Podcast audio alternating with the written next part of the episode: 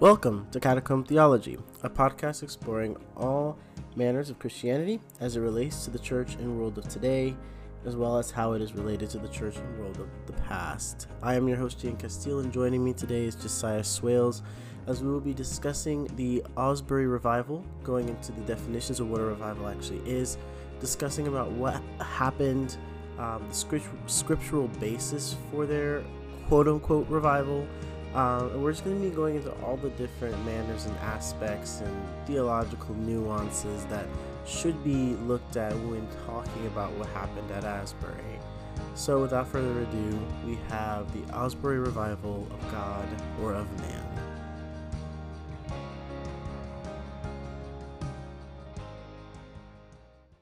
All right, yeah. So we're talking about, I think it was how do you pronounce it, Osbury or Osbury? Osbury. I pronounce it Asbury. Asbury, yeah, yeah. Osbury, Asbury, whichever one. Yeah. Um, so yeah, they just recently had a revival, and I'm gonna try to disclaimer this this episode with, you know, um, I'm gonna try to be fair, impartial, and unbiased as best I can. Honestly, I didn't even really want to do this until I was able to physically go there. That was the goal. Um, however, uh, it ended too quickly. Lord forgive me. Um, that was actually going to be one of my questions. I like, I was looking. I can't find any like sources that say it definitively ended. So I was wondering, is it still going on? I'm guessing. Yeah, that's that's the other thing. Apparently they moved it. I'm not sure, but I'm gonna try to. We're gonna get into it.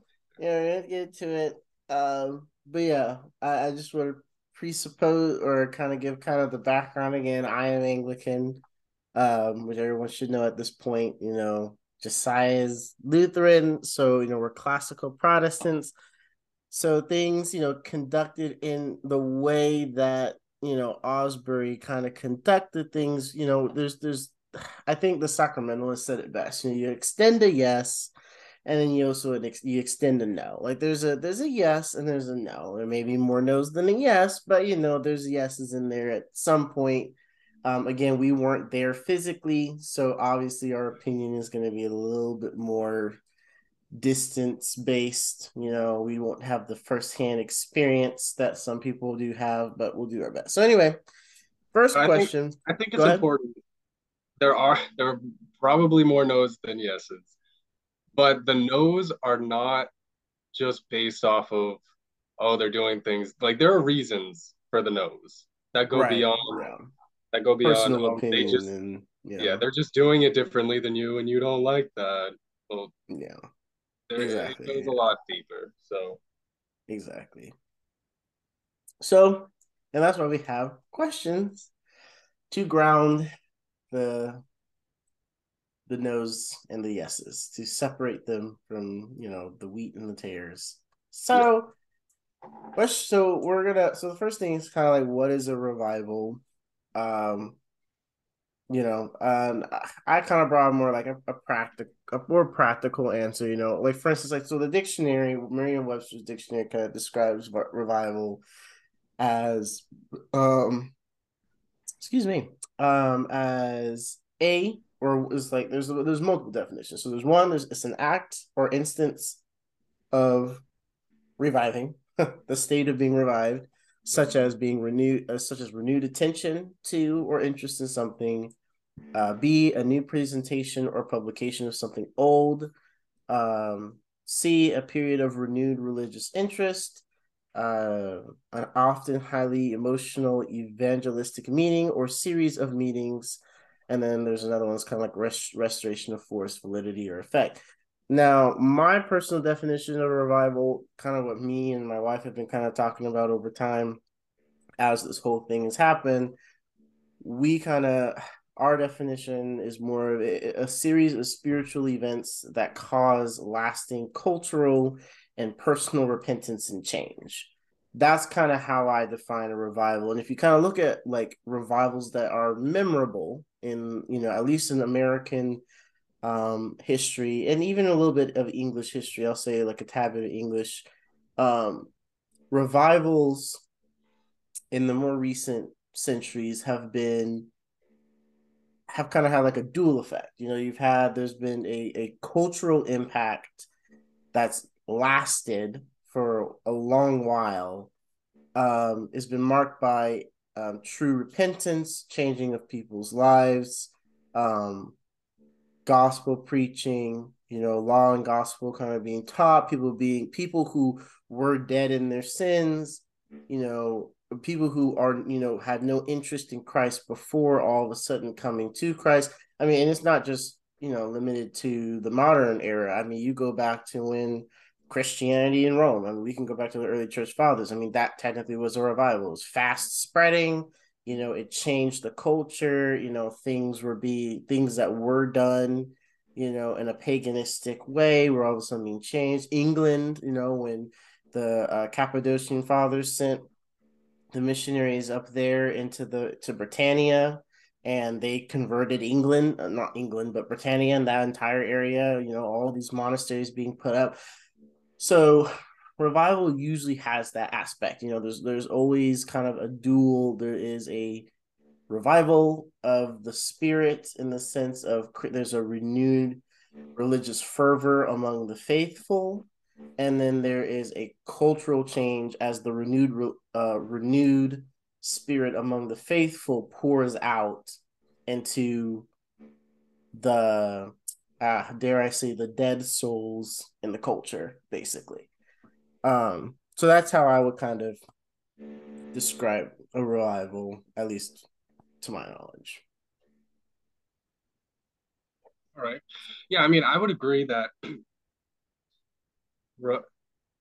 in the religious sense that like yes, revival is this sort of um renewal of like religious fervor where I would differ a bit is to say that a revival is something that can or that is defined by people coming to faith.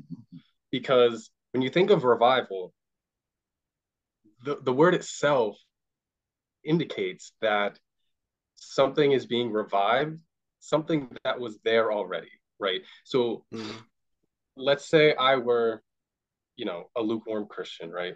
I mm-hmm. was was you know um, sort of going at it, uh, religiously fervorous, right? Became lukewarm, and then there was something in me that was revived, right? That was already there. The word that we have for you know people coming to faith would be you know regenerate they don't need to be revived they need to be regenerated recreated entirely so I would say that the revival would stay as something that is, you know, in the church, but, you know, obviously that revival can then, I mean, and I think you said this, it kind of like overpours.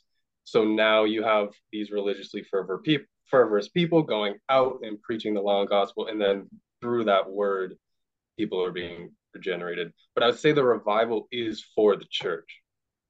Mm and when when we look because then well we say that revivals for the church and then we have to ask the question well like what does it look like then? So i would look at i'd go to scripture first of all to see like what does a religious revival look like in scripture? And there are actually a couple examples in the old testament specifically. Um you look at king josiah right? That's Josiah was in the time of Jeremiah, right before the exile into Babylon.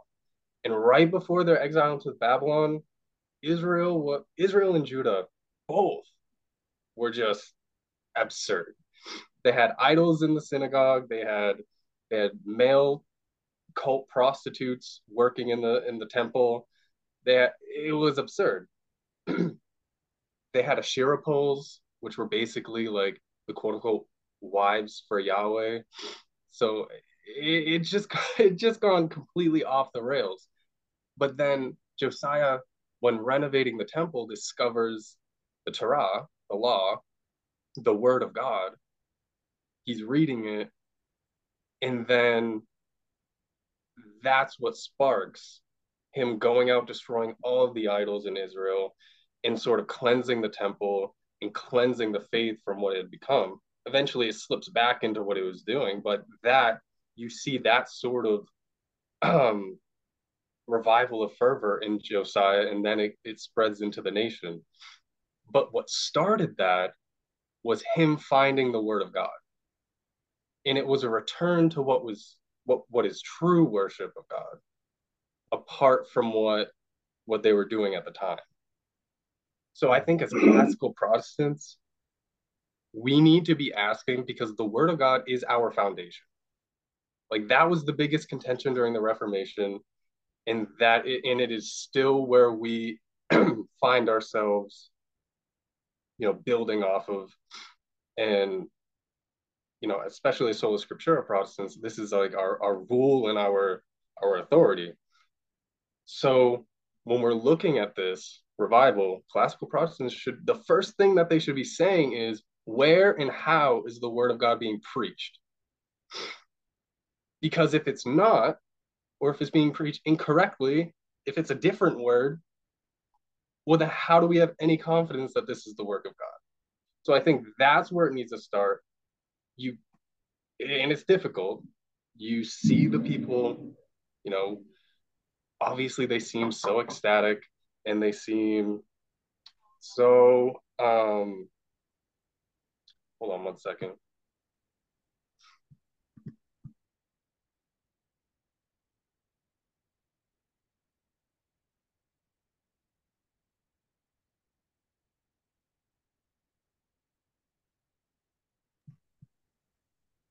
Sorry about that.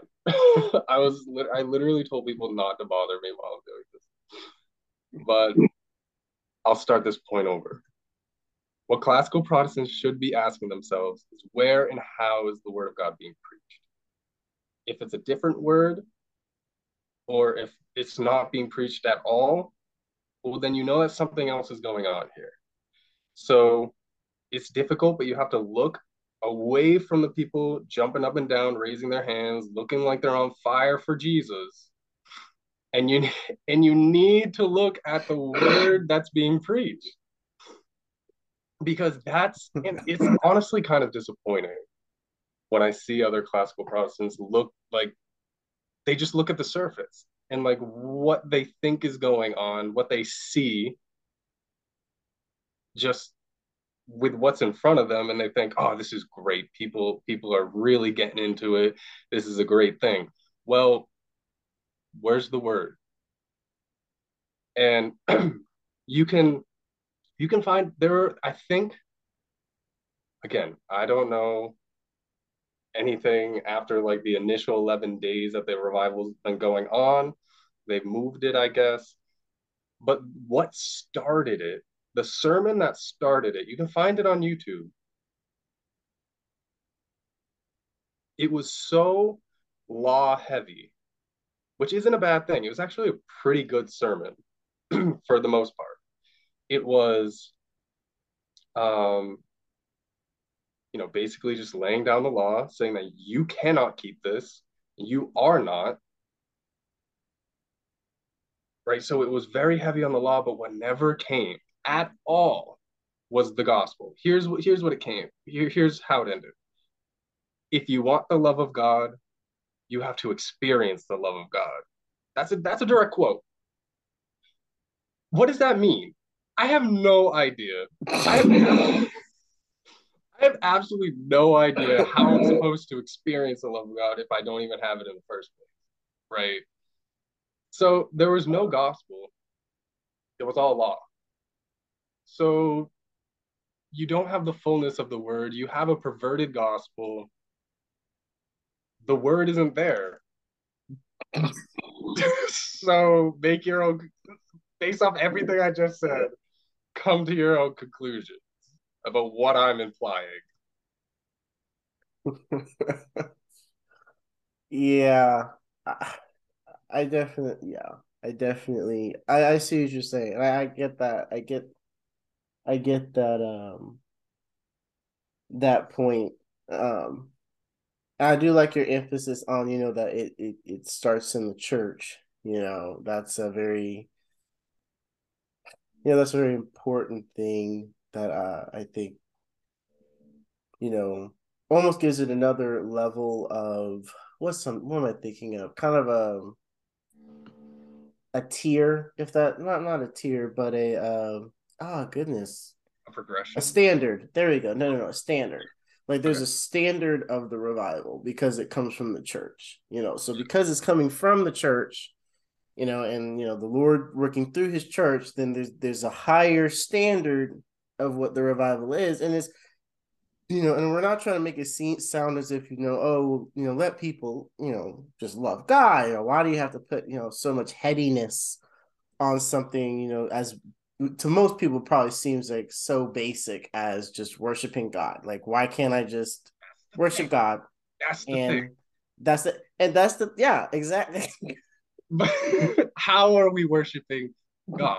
What God are we worshiping? Mm-hmm. Right. Um, so that's that's really what we want to get at. Yeah. If it is true worship, if it is true revival, then I think personally it would look like what King Josiah did in the Old Testament. It would be a return to orthodoxy, mm-hmm. right faith, right? It would be I think it's important to mention that this is a Methodist revival.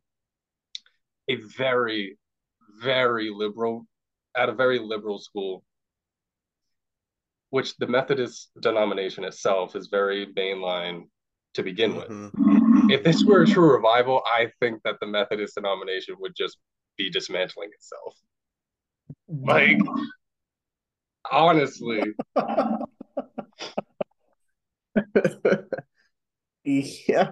And that is a topic that deserves an episode in and of itself. Like, what is worship? I think that is the biggest miss. I think that is one of the biggest.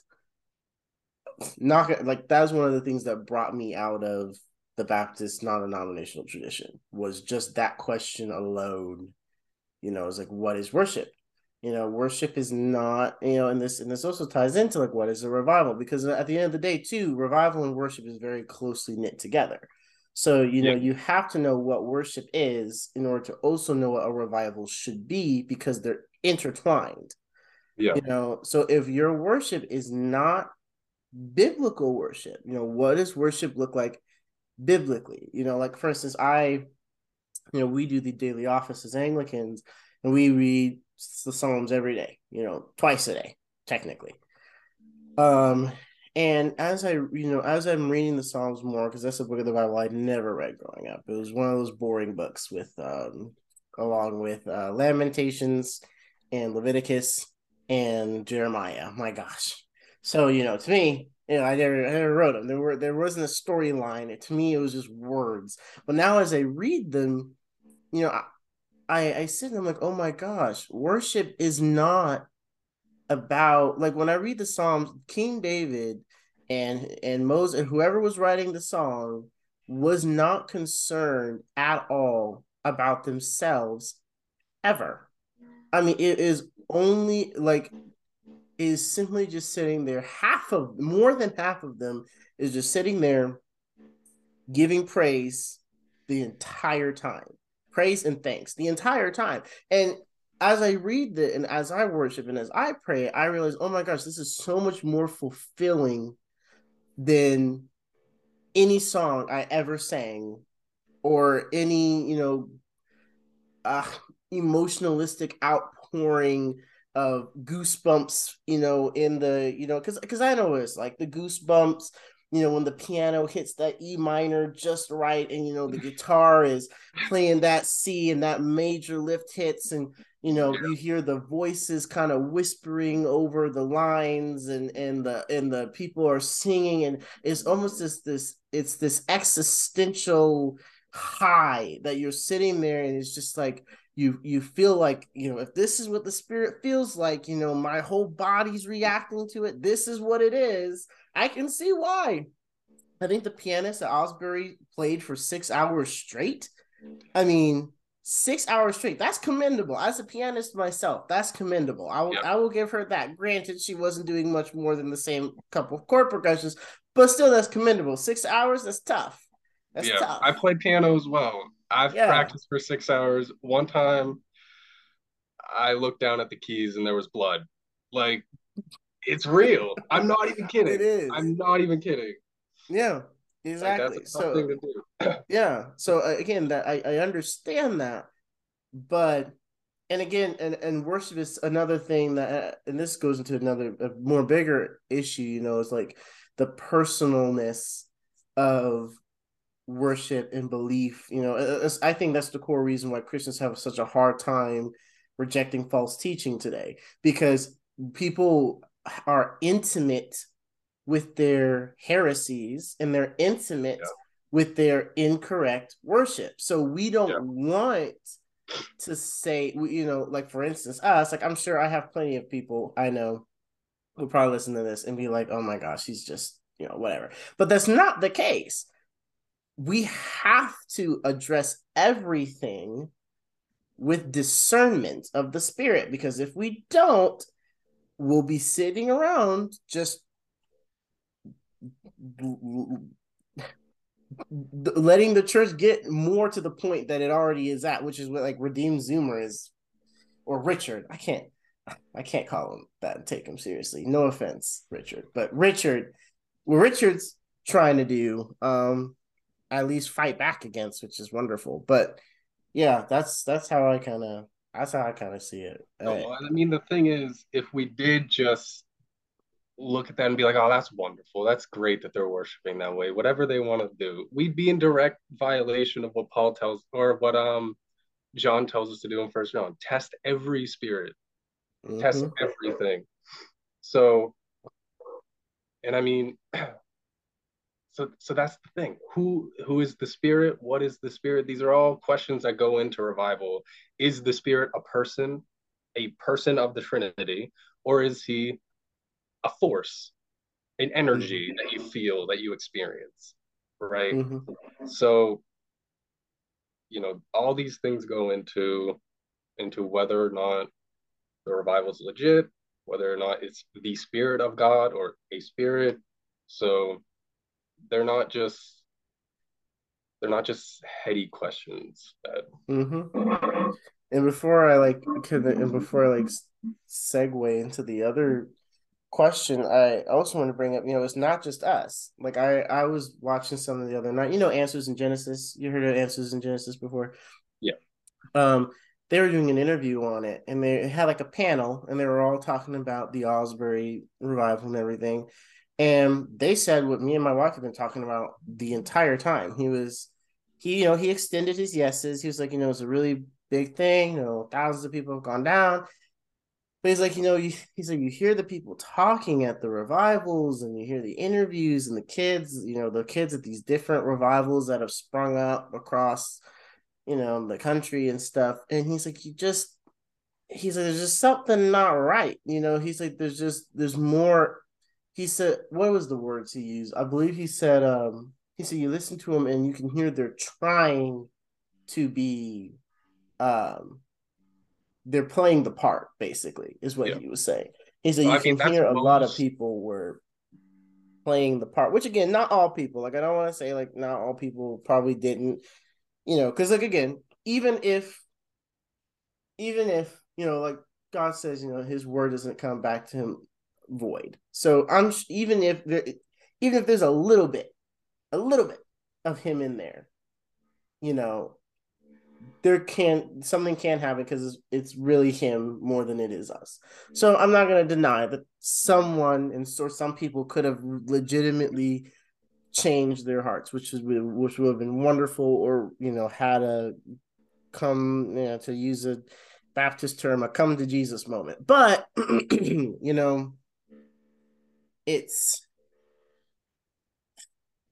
I instantly just get red flags the moment I see that kind of that style and not really necessarily just the style but just the way it was done you know the lack of the gospel like you were saying you know like there were testimonies i remember that you know there's testimonies there was singing there was worshiping, there were breakout groups, but I'm like, okay, but who knew what they were talking about? you know what is being taught? Well, that's um, most i don't know how much experience you have with charismaticism like very charismatic worship but I, that is, too much too much. Yeah i mean i've been to i mean i've been consecutively to churches like that. I've been to the farthest on the spectrum like five hour long pentecostal services like that's 90% of what's going on is people see what other people do around them and monkey see monkey do basically mm-hmm. they're playing the game. that is mostly what it is yeah and i like what you said you said you know there's a re- it's a return to orthodoxy you know there's yeah. a it's return to christianity christianity contrary to common belief is not all fun and games i'm sorry contrary to common belief, like right now, we're in Lent right now. You know, most yeah. of the most of most of the Christendom in the Western world is like Lent. What's that? You mean Lent? No, not Lent. Lent. You know, I mean, stuff I take out of my dryer. Yeah, exactly. Like that's just, but like as I'm, this is my first Lent, and I tell you what, it's tough, but yeah. like it, it's like for oh. and, and this is and this is uh, it, I'll go to the next question after this, but like I was talking to my my wife the other day, and I was like, I, I love the fact that you know using the whole of the church calendar. I was like, it's amazing. I, I I'm I was like, I can't believe that I went my whole life just celebrating Christmas, you know, and I almost feel like that's such a that's such a testimony to just kind of how the non-denominational sometimes Baptist, but most Baptist, you know, mindset is, you know, that it's it's about the the joy. And the joy is good. The joy is not bad. Joy is yeah. heavily emphasized in scripture, scriptural joy, I might add. Mm. But which doesn't always look like happiness. Exactly. Exactly. Yeah. Um but there's a there's a time uh, and I'd say a necessary time, like the Psalms. Like again, not all the Psalms are just about praising. Not all the Psalms are just about sorrow.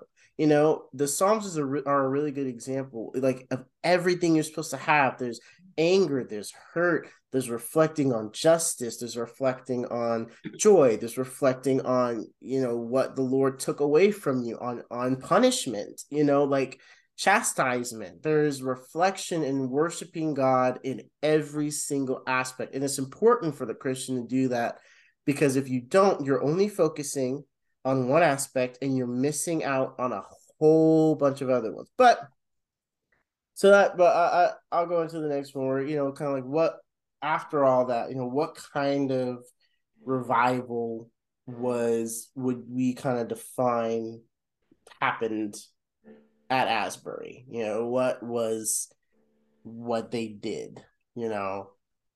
And I, I mean, honestly, you could probably go first. I didn't talk too much on that one. Yeah, I mean, again, from how I would understand revival and how I see it biblically in scripture, I'm just not I'm just not seeing that. Like I said, this is a Methodist college. This is a very, very progressive college. They ordain female pastors. They um, basically excuse gay marriage and and all of the such. And none of that was coming up. None of that was being addressed. You have some of the, you know, you have some of the students coming up and like, you know, confessing, which is very ironic because a lot of these evangelicals would squirm at like a private confession with a priest, but somehow they can get up on a stage and tell an entire audience of people their sins. but um, you know that was happening, but there wasn't. You'd really have to follow up with these people afterwards and see, like, hey, how how has your confession gone? You really, there's really no way, no way of knowing. Um, but that is, if I might interject, that is so true. Like there, there is no, um, there's no um like what you said, like you gotta you gotta follow up. Like yeah. repentance is a really big part of it. You know, yeah. Eh, you again, revival. fruits. Exactly. Fruits you got to check on the fruits. Yeah, and what I find really interesting, you know, with again, and I, I say Baptist, and when I say Baptist, I mean more of the doctrine that they hold, yeah. not necessarily Baptist, because again, the Baptist doctrine is held by a lot, and Wesleyan theology is really close to to not traditionally is not traditionally Baptist, but as it stands right now, it's a little bit more non-denominational. So I'll, I'll go a little bit more non-denominational because that's kind of what was going on there. Um, but you know, they kind of hold, and even still, you know, Baptist non-denom, the whole, you know, kind of the the once saved, always saved kind of mantra. So like, I just thought, you know, like when you brought up, you know, you got to go follow up. You know, people will sit there and just you know just straight up watch what's happening and be like oh that's wonderful. You know all these people just coming to christ and all these people changing their hearts right? And they'll look at us probably with the more and other people who probably are having the same opinions you know they'll look at us like we're more pessimistic you know squashing squat yeah extremely. you know squashing the spirit i'm not even you know. ashamed of it. Yeah you know squashing the spirit and, and but i'm like okay so why is it okay? It why is it okay to automatically assume that their conversion was genuine. Yep. There wasn't any baptizing happening. There wasn't any baptizing. Nothing was happening. Their conversion was genuine, but it's not okay for me to question the validity of their conversion. But here's the thing, too. Like you said when you said follow up, if I was to follow up with one of them and they had they had, you know, been strangled by the world like the like the like the weed like the seed in the parable Jesus told. Yeah. You know, and if I went to that same person who was upset for me questioning, they go, "Oh, well, they're never saved in the first place." I yeah, swear, exactly. I would, I would, ta- I would. There's oh no gosh. way to win. You can't. There's win. no way. No, exactly. Like why? But like again, think about that. Why is that okay? Why is it that it, it almost sounds more like a cop out? You know, this kind of reaches back to the episode we did on falling from grace like there's there's an there's a this in this there's a um a discrepancy there that needs to be addressed. But anyway go ahead. I cut you off. Go ahead. Um, so i mean and then again the question is what is this sort of revival like how, what would we call this? Mm-hmm. again like can i'm kind of conflicted because mm-hmm I'm confident that what started this, the gospel was not present. And how do Christian worship is done in the gospel, right? True. The law is not Christian worship. If God demands that we do something and we think that we're able to do it and we offer our works to him, well, then we're just worshiping in pride. Or now we realize we can't do it and now we're worshiping i guess you wouldn't even be able to worship. You'd be fleeing in despair terrified because you can't do what he tells you to do. But god desires that we worship in faith. That's why that's that's why hebrews 11 says that you know um god only accepts what is done in faith.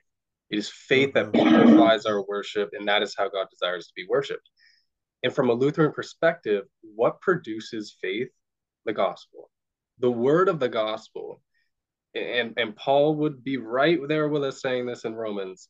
You know, faith comes through hearing and hearing through the word of God. And that word of God that he's talking about in the context is the gospel. He's been giving the gospel almost entirely throughout Romans.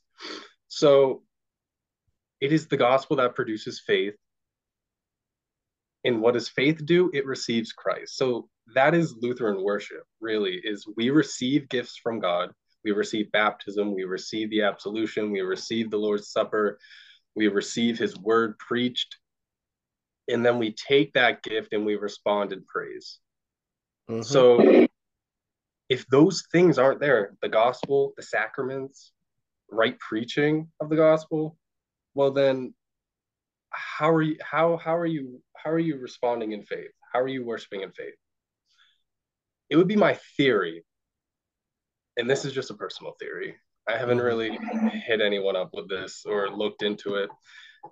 But what happens with the law when you only preach the law? And again, the, the sermon that started this whole thing off was really good when it came to the law. It was solid. Mm-hmm. Like I can I can bash Methodists, but the dude who preached this sermon did a good job. but the thing is, what that does now is you look when you don't have the gospel, right? You don't have anything objectively to look outside of yourself for. You don't have mm-hmm. anything to, for your faith to cling on to. And the only other option, if not outside of yourself, you got to look, you got to go inside. So now you've got this pain from the law that's telling you you're a sinner. And if you don't clean up your ways, you're damned. Mm-hmm. And you've, you've got nothing to numb the pain. You've got nothing to, the Christ, the physician, is not there to give you medicine in the gospel. So what do you do? Well, you create your own numbing agent through emotional mm. So you escape inwards into yourself, which would be a primary distinctive of Gnosticism, would be an escape from the outside into the self. But you escape inside, you realize there's pain from the law, and you come up with your own sort of cure. And, and that's done through fanatic, emotional, spiritual highs, mm-hmm. essentially um that's my theory of like psychologically what is probably going on um but also yeah that's all i've got yeah. oh i uh, remember okay i remembered i remembered okay here it is. Mm-hmm. and again i i haven't really looked into this. I don't know if there's much writing on it. Maybe have to be something that I look into more. But there those two things, pride and despair, are what the law leads you into. You either think you're doing it or you don't and you're terrified. Mm-hmm. But I think there might be a third effect of the law when it's just left without the gospel. And it I don't mean this as a joke, but like it might be hysteria because of that having to escape inward because there's nothing outside of you to grasp onto and now you're trying to numb yourself with with um emotional interactions with god sort of this mysticism that Christ- a lot of christianity has become. So that might be a project for myself to look into. Pride despair and hysteria. That's a good article title i think. Oh might just have to be yeah, when I look at like you know, you know, like what you were saying, you know, what does Scripture say? A revival is, you know, that's that's the number one thing. Um, and and I'm gonna go to the New Testament because everyone likes to, you know, act like the New Testament is just something completely different from the Old. And the Old Testament is just this depressing book, and the New Testament is the better book, which, by the way, has red flags of heresy all over that oh, yeah. mindset alone, which has led kinda, to a lot of heresy. Kind of gives off the idea that there's either two different gods writing those books, or mm-hmm. one mm-hmm. is just one is less inspired than the other. Yep, exactly. Um, but again, you know, what does scripture show? You know, if you go to Acts, right, where you have most of your mass comings to Christ happening, right? Mm-hmm. The gospel is heavily present. Heavily, it's it's presented almost like a legal case. Like when when Peter was standing there and the when the on Pentecost preaching, mm-hmm. I mean, it was almost like a legal argument. He was showing you systematically how um Jesus was the Son of God, how he fulfilled the Old Testament and the da da da da, and he just went and went and went and went, and it's almost like people, and then people's eyes were open through the through the power of the Spirit. but the gospel was present. The law was there in the beginning, and then it showed how Jesus fulfilled the law. The gospel there was done, and then mass revivals in baptism, I might include, happening at that moment. Um, and but again, you know, the kind of revival I'd say Asbury had, which lacked a lot of the essential funk, a lot of the essential necessities other than, you know, singing in the name Jesus, which I don't think as Christians our criteria should be so low as to be like as long as you're singing, dancing, and saying Jesus, you know, you're good. Uh, um, I say, I mean, the revival was like you said. I mean, I think it was a gathering of individuals. I think there were some genuine souls in there. You know, I'm not, you know, like they say, only a Sith deals in absolutes. You know, there were well, you know, and technically, but there's some absolutes that are true. But anyway, um, you know, I won't say every soul who entered was not touched by God. You know, there's no way to tell that.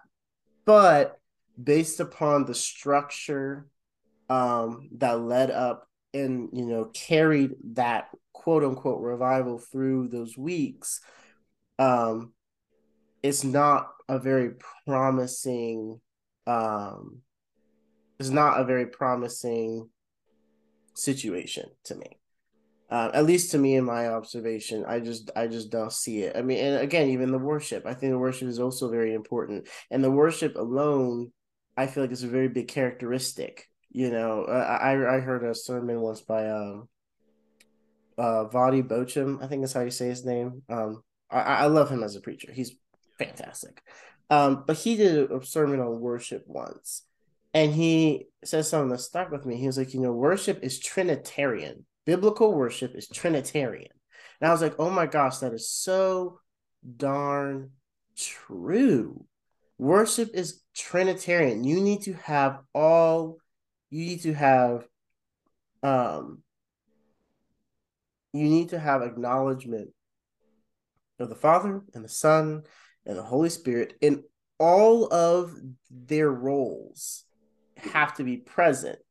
You know what I'm saying? Like, like I'll, take it. Like, I'll, you know, I could break down so many modern contemporary worship songs. You know, mostly because again, I, I grew up in the church. My dad's pastor. I mean, we did it all the time. I mean, I played so many.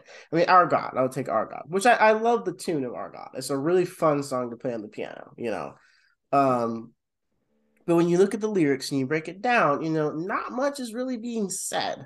You know what I'm saying? Like, um, or I think a better example is like one of the songs that they sang that they were singing at Asbury. Um, it's an old one. Um, gosh, what was it? Um, like open the eyes of my heart, Lord. Right. That's a. It's a. It's a. It's it's a. It's a. It's it's a. It's a good song. I mean, it's not tune wise, it's a good song. Um, however, it's not what I would expect. I just don't see open the eyes of my heart, Lord. Like bringing people, which again, God can, and again, I can hear people saying God can use that to bring people to Himself. He can. He definitely, definitely, definitely can again, we were we people are treating this like the sacraments. Like, you know, all of a sudden, you know, God can't yeah, they sound like the really, really ultra conservative or ultra, you know, classical Protestants, you know, which I guess technically we'd be, you know, God saves you through baptism, you know, and they're probably like, God can use those songs to bring you to Him. He can, but see, like like the sacraments. I. Is... Go ahead.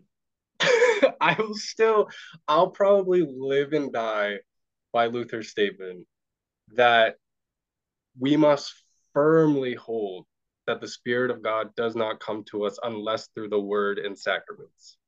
Mm. Otherwise, it is what it, what's called enthusiasm.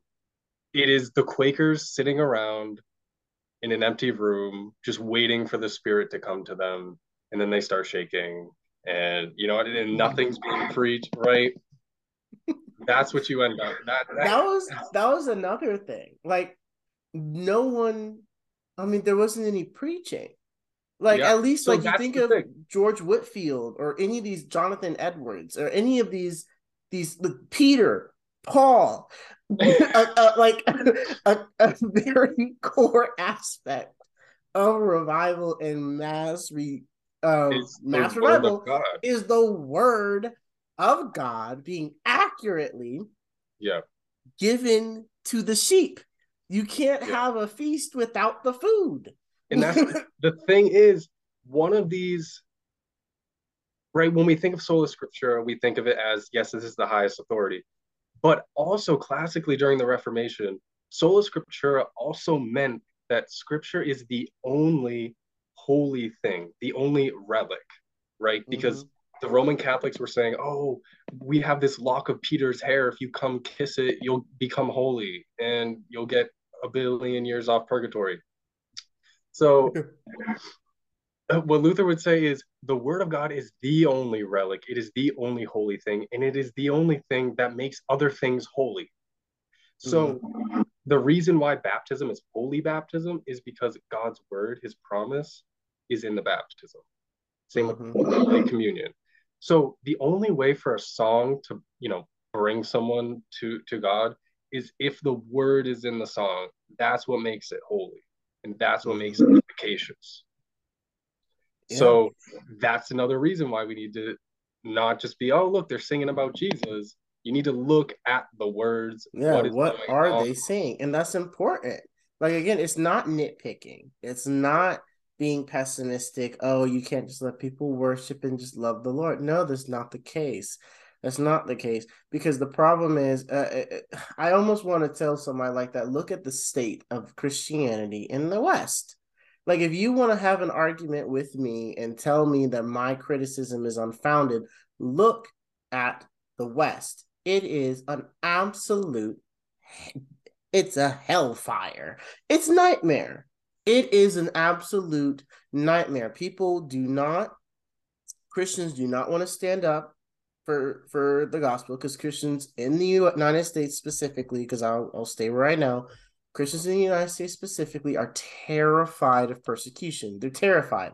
They don't want to be picked on, let alone do they want to be spat on or or or or Christians just don't like the idea of knowing that there are people out there who don't like them. They don't like when, the idea of being unpopular, of exactly, exactly. And look at where we are. We have we have churches absolutely being overrun by heretics. We have we have um, bodies of Christ that are being poisoned by cancerous um, unbiblical ideals. You have churches capitulating. The Southern Baptist Convention, just I think last week, I don't know if you heard about it, but the Southern Baptist Convention, which I will give to their credit, is like one of the last bastions of Baptist or of Christianity that at least is kind of held firm against a lot of the progressive Christian uh, liberalism and stuff that happened. They just had to expel their second largest church um, from the convention because oh, what was it? I believe they expelled them because they were um, they were going into progressive liberalistic Christianity. They were approving false doctrine,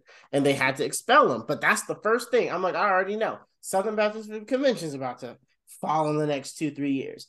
It's there there's no stopping it you know it's it's a nightmare. So say what you want it's not working. It's been going downhill for the past 50 years. It's not going up as much as Christians in Liberty, because we're in a little bubble and we go to convocation every single Wednesday and have campus community every single Wednesday night, and we're only surrounded by Christians, and we're like, oh my gosh, look what the Lord is doing. Yes, but like you're in Lynchburg, Virginia.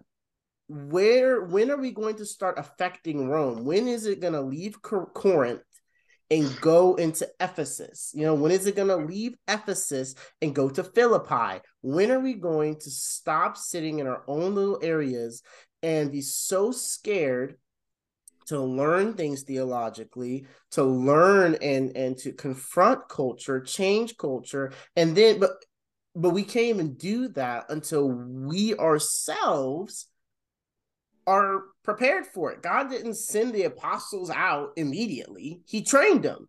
And yeah. it doesn't matter how long it takes you to train. God is patient. See, he's perfectly patient. He will sit there with you and, and train. He's not going to let you go out there and jack up. He's not. So until you're ready, he's going to keep you in the same season of life the entire time. He had them wander in the wilderness, and some people, some people never made it out. Some yeah. people never made it out. He does not send. He does not let you go out there and ruin his good name. he does not do that. So either we we get our act together and stop being prideful because that's where it comes that that's where it comes from it's pride it's a prideful hanging on to what we think what we want and what we think feels good and what we believe is our interpretation of scripture. This is kind of where the roman catholics at least have a good point where you know our independent interpretation of scripture apart from the church and what we want and just going out into the world and and preaching who knows what. There's no accountability. There's no catechesis. It's a nightmare. It's a nightmare. It's a nightmare. And that is what i think is what happens at asbury were there some good aspects yeah you know there was the name of god jesus mentioned you know jesus' yeah. name has power you know that that is true you know there there were people coming down you know, it brought national attention. I think bringing national attention to Christianity in any way, shape, or form is always a good thing. I think it's always good to have people, you know, hopefully there's someone out there who um heard it and you know thought let me go pick up my you know grandma's old bible and just take a look at it. That's i think that's wonderful. I think that's a great thing. Um but by no means will i ever place the asbury revival in the same caliber as you know anything that is even close to Acts or the Great you know Awakening or George Whitefield or the English or, or the Reformation or anything. In fact, I have I have more faith in what Richard's doing with the Reconquista than I do with what happened at Asbury. But yeah, you were saying something. The word you're I think what you're looking for is American Christianity is built, it thrives on a theology of glory. Yeah. Or in just one word, triumphalism. Mm-hmm. They think that God's favor is known by their success, by their happy, gushy feelings in their heart, by how well their life is doing. Mm-hmm. Uh, so when they look at when they when they go out and they realize, oh man, people don't like what I'm saying, I guess I'm not doing it right. So then they mm-hmm. change the message, and then you end up with this with this situation and and Christian climate that we're in in America. So now contrast that with the theology of the cross. Well, now you you get Paul who will outline boldly all of his sufferings that he went through to give out the gospel. He was shipwrecked, he was stoned, he was eventually martyred, right? But he still went on and did it because he mm-hmm. knew that he was not above his master, who, who, his master Christ, who suffered worse than he did. I, like, it would. I don't even know how a triumphalist evangelical would think of Jesus on the cross they look at Jesus on the cross and they say, you, you know, they know it's for them, but also that's God who's suffering, right? Why didn't it sounds he just very gnostic, doesn't it? Yeah, like it sounds why? very gnostic. Yeah. It, and I mean, Gnosticism is the great enemy of the church that has never gone away. It's just mm-hmm. changed shape, changed forms, but you know, that's God who's suffering, this is the message he's suffering for but somehow you think that you're not going to get that when you start preaching what he was preaching right there's a disconnect mm-hmm. um it is it's just baffling sometimes. Yeah. You know, and I, I, can, like I said, I can extend. Like I said, I tried to extend some yeses. There weren't many. I mean, there's not many. I, I mean, there's not many. Um, I'm being honest, the only yeses I can extend were the yeses I mentioned. Uh, I mean, I remember this is a slightly not as related. I don't have to mention this, but I do want to mention this. My wife saw something she was like, Yeah, she was like, the city was upset. And I was like, why was the city upset? You know, and of all the things that the city of of and um Asbury or what was it, Wil- Wilmington, Wil- Wilmore, Wilmore. There you go. I think it was Wilmore, Kentucky. Um, you know, I was expecting something pretty good, you know, for the town, the secular people to be upset about. I'm like, okay, maybe, maybe you know maybe the change is penetrating the town to the point to where you know people are uncomfortable and want it to end you know that's always a good sign you know that you know the persecution means you're doing something right yeah. Turns out they're upset because these christian christians had come down and been parking into people's private property to get to As- to asbury. So i'm sitting here and i'm like what kind of witness is that? So you're going to go parking people's private lawns, public private businesses, whatever it was, take up space, no regard for people at all. I mean, what how what kind of witness does that bring to God? I mean, it's something as small as that. You know, that's that's small. I'll admit it, technically, quote unquote, small, but that's important. Now, now when a person who's non-Christian gets up in the morning and goes to work, he's instantly pissed at the Christians.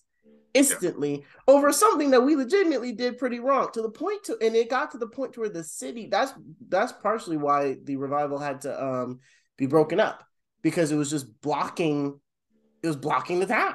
and, and people were like, "We're done, we're done," and now here it is. Um, another thing too is that it it it ended as quickly as it started. It you know, it must be the Avatar: The Last Airbender. You know, before the world, what did, what she say? Um, but when the world needed him most, he vanished. You know, it's, it's gone. You know, there's no. I, I, I was I I remember I just started laughing to myself when I when I saw that. I was I told my wife I said look I said if if this thing stops whenever the streak is is over like they if they can't move from one spot to the other and have the same fervor and the same impact as they did when they were just in the one spot. I mean, it's really not much. You're just moving from even if you got to take a break for a couple days, you're just moving from one spot to the next. If your if your source is from the Holy Spirit and from Jesus Christ, then you really shouldn't need the and I again, I'm a musician. I've been in these I know the feeling, the constant it's like you don't want to leave because you feel like if you leave you're going to kind of like get out the current, you know, and you got to like get back into the current. So I was like I, I I'm telling you if they can't rev it back up, then I will have seen all I need to see. And sure enough, that happened. That's kind of an indication that yeah, this is mostly emotionally driven because people get tired. you know, people's people's hearts get tired and you get bored eventually after enough of it. So if this truly were supernatural, a supernatural move of the Holy Spirit, eh, he doesn't really care if on your physical limitations. I'm reminded of like Elijah when he when the spirit of God came on him and he outran chariots. You know? So like yeah. so is this is that is that what's happening? Is is the spirit just coming in for a minute and just ah, i'm on vacation now. Yeah. comes, yeah. He just comes especially in. with as messed up as we are you know with with as with as dire a situation as protestant and catholic christianity is in the united states just I don't see it doesn't like I said, if you look at scripture and you look at revivals in scripture, Jesus, God's this is just fact. God's revivals are never short-lived. Ever. Every revival that has ever happened in scripture has been widespread, fast, fast, widespread, and impactful for generations. That's that's just standard. Like you said, with Josiah, um, going to Acts, when you have um anytime the nation of Israel repent I mean that happened so many times when the nation of Israel repented and they had their revival I mean they they fell again but again generations fast moving it was it was it was it was because it was the act of God. Who's going to stand in the way of of of, of Yahweh? No yeah. one. That, so tell right? me I think yeah I don't mean to cut you off. I don't mean to cut you off no you're, you're good you're good. on a roll I don't even think we should call what happens in the Bible revival. Mm-hmm. We should just call it repentance because that's what it is. It's lasting mm-hmm. repentance. The, the mm-hmm. nation of Israel repented, the people at Pentecost repented, and then widespread people are repenting. So we shouldn't even be using the word revival. It is repentance. Mm-hmm. That's where it all comes from. That's that's what makes me. That's that's what I find so fulfilling in the Anglican tradition. It's so repentance focused. It's mm. it's so repent and, and honestly, that's just yeah, just little c little c Catholic Christianity, Orthodox Christianity is repentance focused. It's mm-hmm. repentance focused. That's the entire life of the Christian. That's the whole point. Until uh, the whole part, the whole part, and you sit there and you're just, it's. I remember, I remember, I felt a spiritual high once at Liberty, um, which Liberty tried to start their own revival. I, I did want to add this. Liberty, we have um we have a little chapel on campus. It's yeah. like the old church chapel or something. I can't remember what it's called. Um, and a bunch of students, uh, me and my wife, we knew they were going to. We were just waiting, but they yeah. Got a bunch of people and they tried to manufacture a revival on campus. Yeah. Um, and it was a lot more schools in Liberty are doing that. I know yeah. Cedarville, um, Cedarville did it, which is yeah. a school where my my wife lives in Ohio, so that's yeah they're doing it too. A Christian school. I know people at um Pensacola Christian College. They just oh had like gosh. a. I used to go there. I used to go there. Yeah, sign of the cross yourself. You did? Yeah, oh I went goodness. there for a while. Yeah. Oh. while I was Lutheran too, so that was a oh. trip. But they they just had a they do a Bible Bible conference every year which is just mm-hmm. like a week. You get like a couple days off classes, or I don't, I don't even remember how it goes, but it's just like a bunch of urine services all day, basically. Mm-hmm. And they tried to do the same exact thing. They tried mm-hmm. to get some kind of revival going with an extended altar exactly. And that doesn't scream God to me. That's just not. That's not God. I I know I will be bold to say that's not. Signal. That's a yeah. virtue that's yeah, that's not God. That's not that's not repentance. It comes from repent. Repentance is the start. If there's mm-hmm. not repentance, then I don't know what you're doing. Just just straight yeah. up, I don't know what you're doing. everybody, it, it always starts with a repentance from Origen to Augustine to Martin Luther to, to, to wherever it started. It always starts with repentance. Christianity starts with repentance. And if you don't have it, you don't have any revival of any kind because the small scale because every Christ every Christian who is made regenerate in Christ that that is a microcosm of revival. Every every um redemption is a revival, singular with that person and um, plural with the church as they enter the body. So all a revival technically is is the a large mass plural of revival or re, or or redemption um and or like you mentioned kind of like the lukewarm spirits of you know the church you know a revival of um orthodox christianity that is what it is.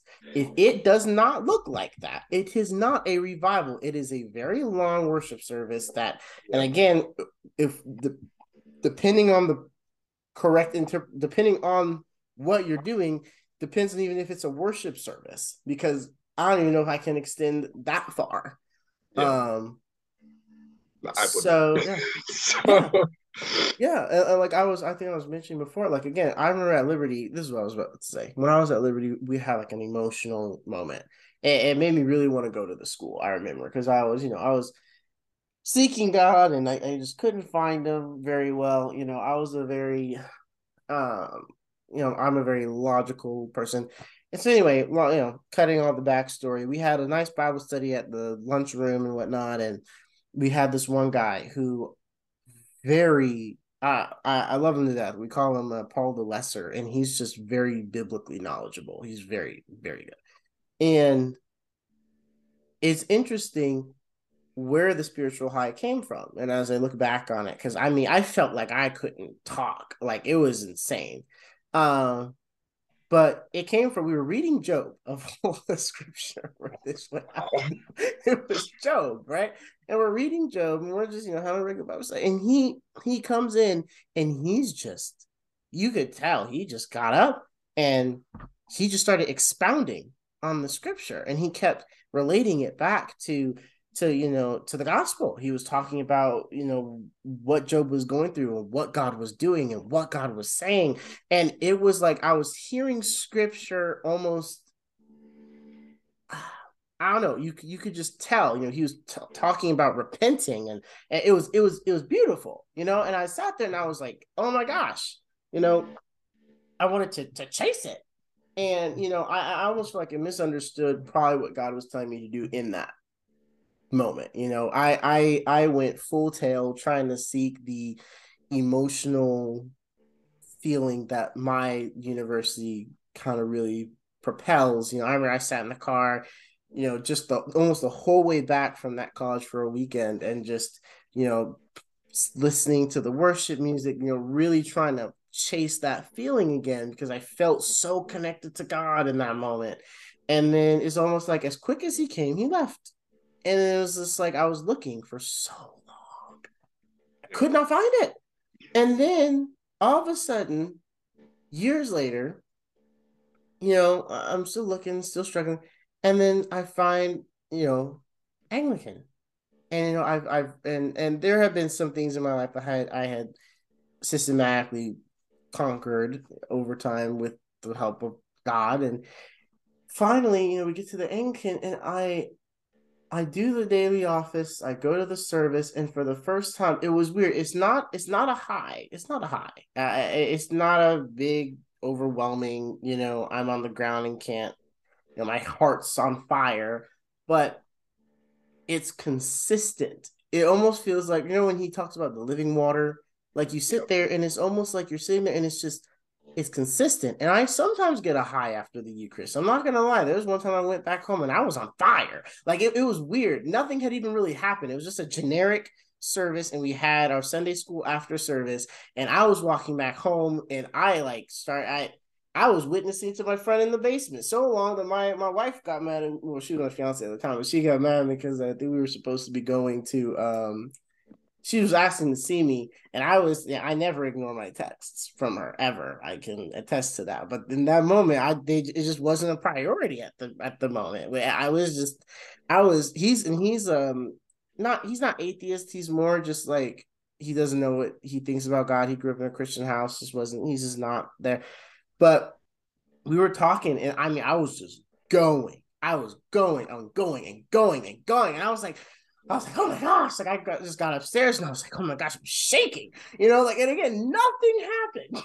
Uh, real, a lot happened, but you know, in the span of like a, a average evangelical is gonna go in there and be like, really, this was the source.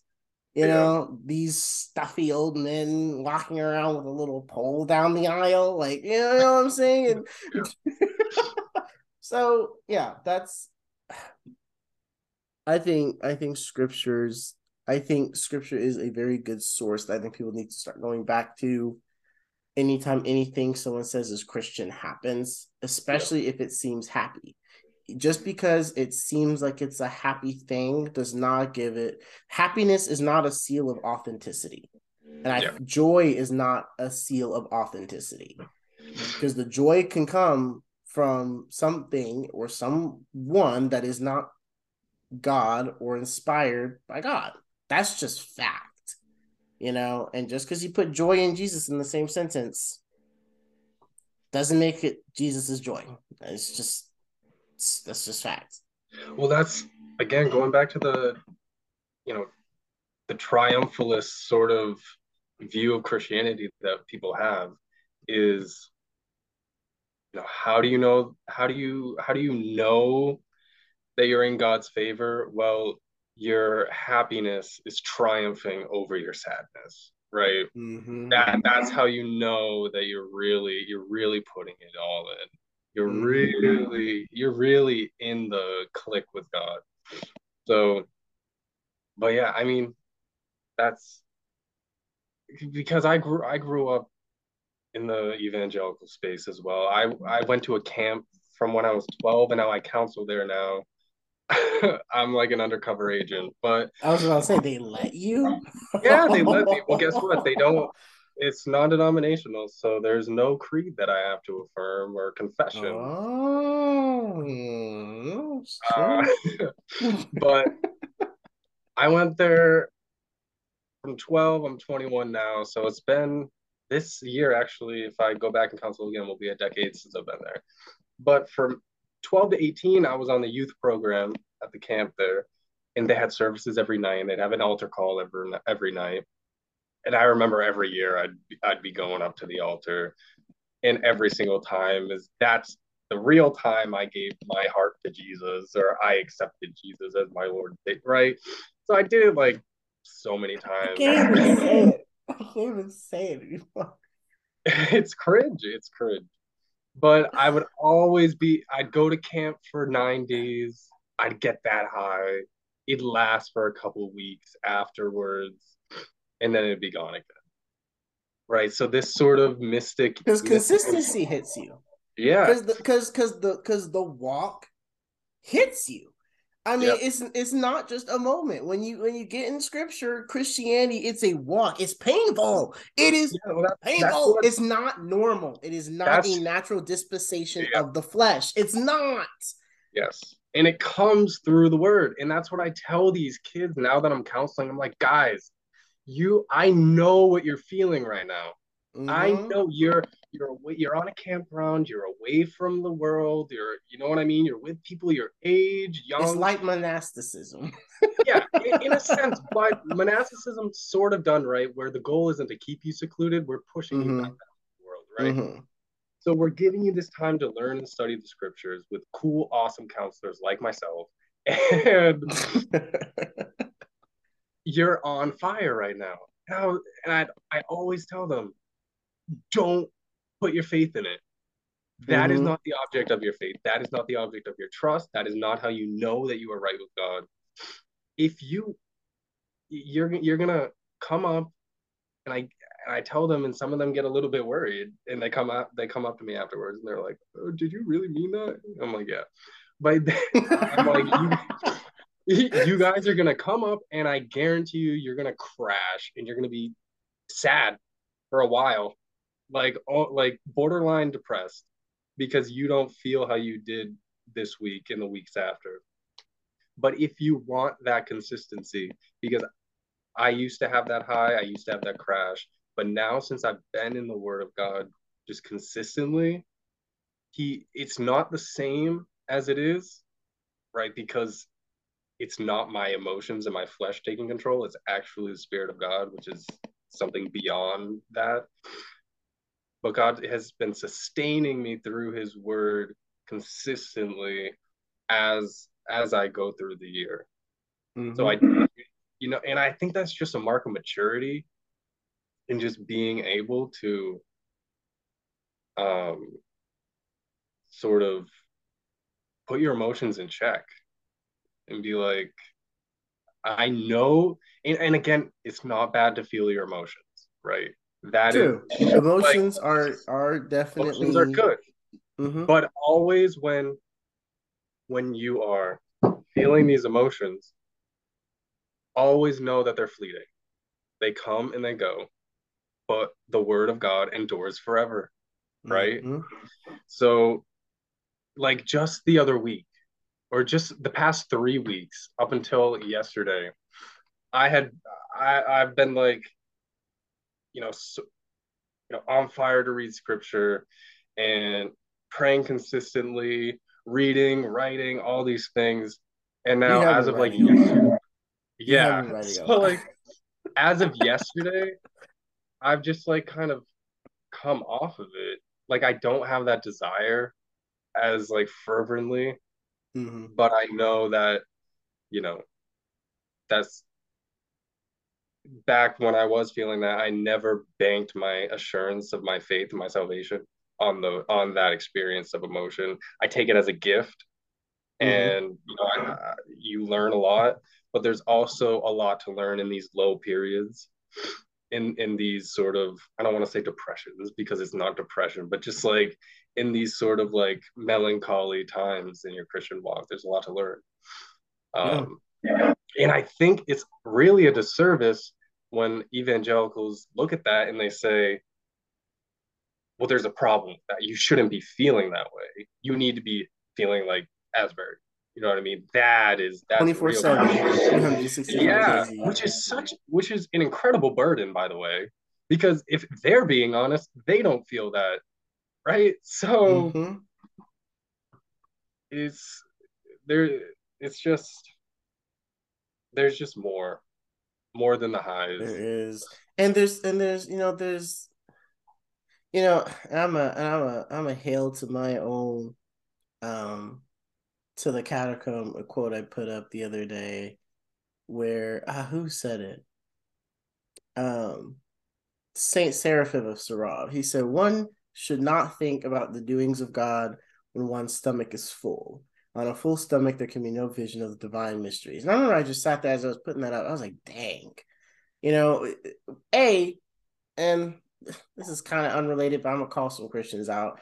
We f- fasting is just something we don't do anymore because, oh, yeah. and I'm gonna be, and I'm gonna be completely honest. I don't care how many times you fast from social media. The only reason why you always pick, you always pick the one that's the least painful. So yeah. you are picking fasting from social media over food, unless you have a medical condition and unless you're older and can't or something like that, if you're the average able bodied individual, the only reason why you're not doing food is because you do not want to and you know that's going to be more painful yeah. than social media. I can give up TV, I cannot give up a burger. That's just fact. yeah. So that and again that is just something that again that's a spiritual discipline that we are commanded by god explicitly to do on a regular basis that we do not do on a regular basis as christians just in general. But like you was talking about more about like the you know the feeling that high all the time and always chasing that and the melancholy times i, I kind of had the similar thing you did. Like i've been you know since lent started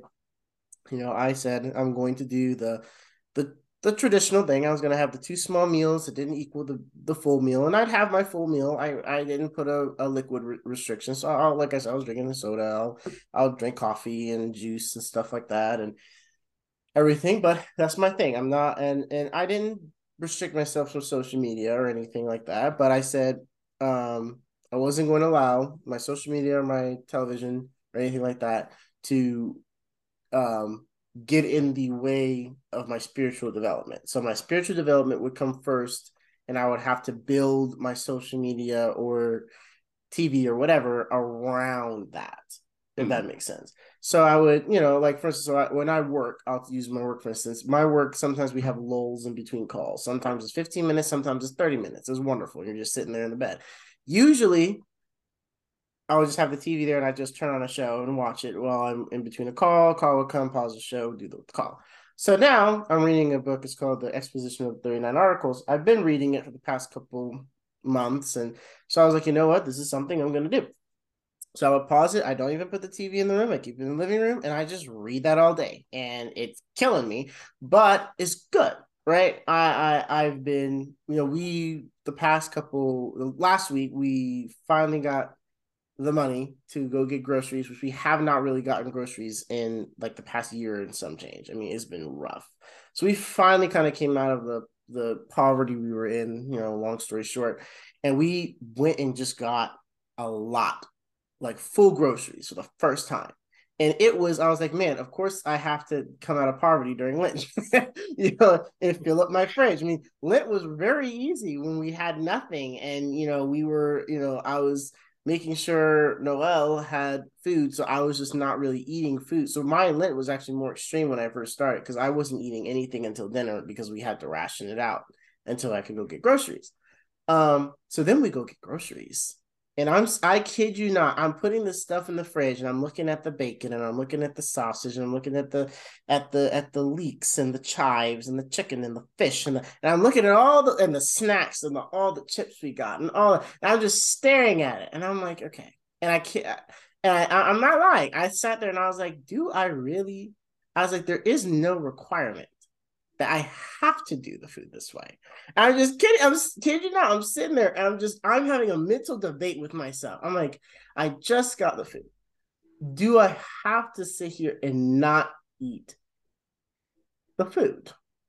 And eat less and all this stuff. And at the end of the day, it was a very painful decision to be like, okay, I'm still gonna do it because this is Lent and because that's what I decided to do and I'm going to do morning and evening prayer, even though it's exhausting and it's long with the 1662 Book of Common Prayer. My gosh, Cranmer put so much scripture in there, but you know, I'm going, I'm not going to skimp it and not take notes because I want to be done. And like I, said, I mean, now that I've gotten out of the first period, I'm, I, I, it's a low for me. Like I have no, no desire to wake up at 6 30 or 6 in the morning and read and write and highlight or pray you know after after work late at night to sit there with the with the rosary and and to pray it for the next 30 minutes because that's how long it takes depending on how long the scripture is. Because i use those the anglican rosaries i post too. I mean i sit there and i use them and it's it's it's it reminds me there's a the can one of the canons of the Anglican Church, Stephen Gaudier. Um, he does a podcast called Word and Table. Wonderful. He described, you know, quiet time with God and devotion to God. Like he said, he's he said he has a son who will call him like every two nights or something. He calls him on a schedule on like a basis. And he said, um, he said there are some nights he said I can tell my son is just done like he's he had a hard day at work. You know, he could tell that if he had the option, he would probably just be laying in the bed and passed out. You know, he's not super invested in the conversation, but he's putting in effort. And he's like, I feel like that's what it's like for God when we come to Him. Like, yes, we can come to Him when we're super excited to, and oh, we have something to tell Him, and oh, we're just feeling so loving towards God, and all this stuff, and all that. Da, da, da, da. But you know, God also wants us to come to Him when we don't feel like it. And when we're melancholy when we're hungry when we're tired when we we when we've been on a long trip we're coming back and we're like oh you know i'm just gonna do my bible study in the morning because i don't really want to and i don't have to do it tonight. Well yes but if you know if god is your father do you know he wants you to be there. Even if like I, I was doing the rosary the other night i wasn't super invested i had to stop a couple times and and pray the lord would keep my mind focused on what you know i was saying and praying and and meditating on and because it's it's hard i'll start i'll start either falling asleep or i'll start thinking about something that i have to do right after bible study and i have to like focus because this is not easy. It's not always going to be a high to get you through things. It's it's that that's a crutch as much as christians want to act like it's not it's a crutch um, and it's not a sustaining crutch, and it's not a biblical crutch. There, there are no crutches in Christianity, unfortunately. That's just not how we work. That's not how God designed it. You know, we kind of gave up our right to have a crutch at the fall. so now it's a struggle. Um, but um, you know, the kind of the last bit of questions can kind of go together. You know, the uh, which we kind of answered the fourth one, but like, you know, does this revival, the Asbury revival, you know, does it have a long term effect? Is it going to have a long term effect on our culture? You know, is this revival an example of the power or the weakness of evangelicalism in the sense of non-denominational modern 21st century Christianity? Um, and how do we as classical Protestants, you know, Presbyterians and Lutherans and Anglicans, you know, how do and, I'll say Roman Catholics, even though they're not classical Protestants, but I'll just I'll throw uh, the traditional Roman Catholics, you know, how did how do we all respond to this event and it as a whole, you know? Yeah, I mean, we we answered that second one. Is this a display of the weakness or strength of evangelical? We've been answering that throughout the entire thing. True. And, I mean, it's it's a display of that triumphal mm-hmm. mindset that we have. That what what are the most shining crowning moments in Christianity are the ones which it looks like God is winning, right? The, like that, and that is that is I'd say one of the biggest weaknesses of evangelicalism, because God reigns no matter what, and and even to relate it on the on the personal level, yes, they you know, triumphalists will say that, you know, um, God's work is made evident in his over in his overcoming of your emotions and your overcoming of sadness and of your victory here and of your victory over this sin and that sin, yada yada yada. But then you're you're brought to a different place in these melancholy moments and those actually i would say are the times, and the old Lutheran theologians would agree as well, right? We, it's, I don't know if this is just a Lutheran thing, but we say that suffering is a visitation of God. That is when God is closest to us, is when we are suffering, when we are not feeling it, not, you know, not feeling like we're we're up to it today. But that is the moment when God brings us to the end of ourselves and we lean on him in faith. That is when he's closest to us, not when we're puffed up in this sort of sort of spiritual pride. It's it's not always pride, but it's most likely always pride. But um right, so it's a completely the I that is I think the biggest evangelical weakness is that it gets it flip-flopped God is closest to us when we're down, and we're closest to Him when when we're crawling on our knees, basically.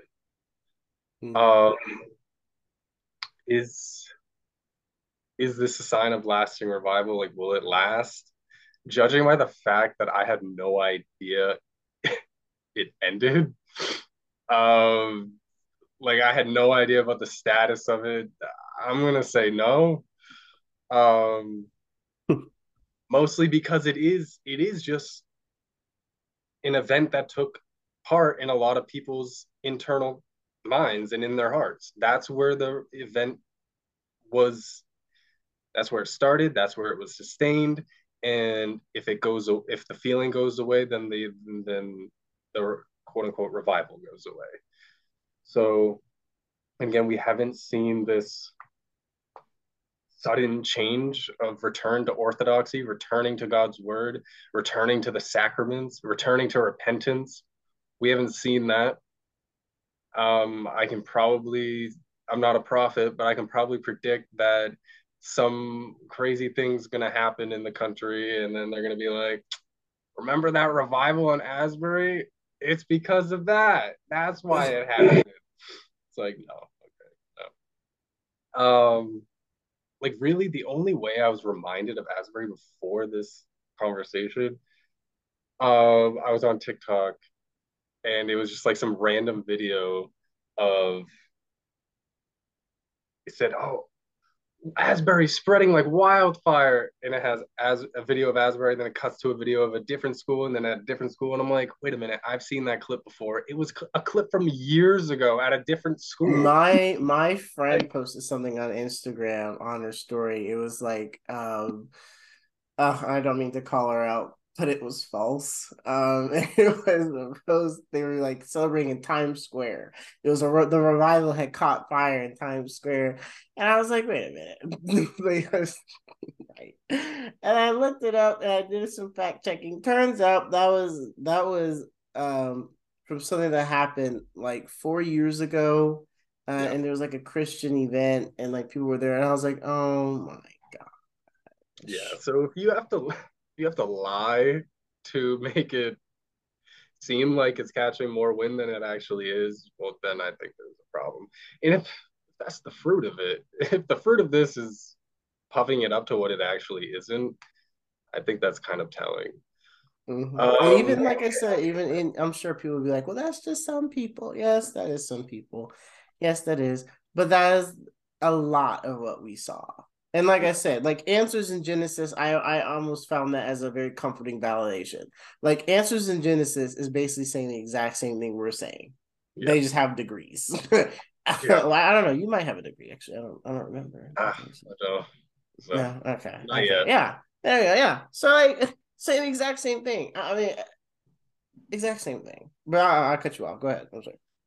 Um, I think another way to know, right, is this is a revival? Will it have lasting effect?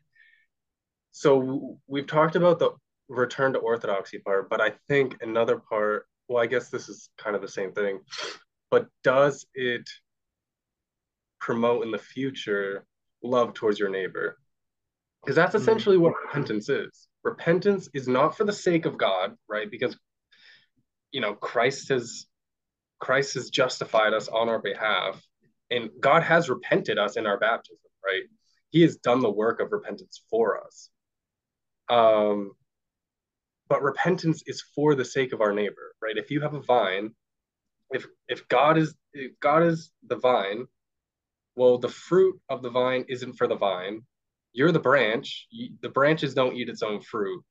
The one who eats the fruit is is the person who comes to you and plucks it from you, right? So fruit of repentance and fruit of the Holy Spirit, it's all for your neighbor.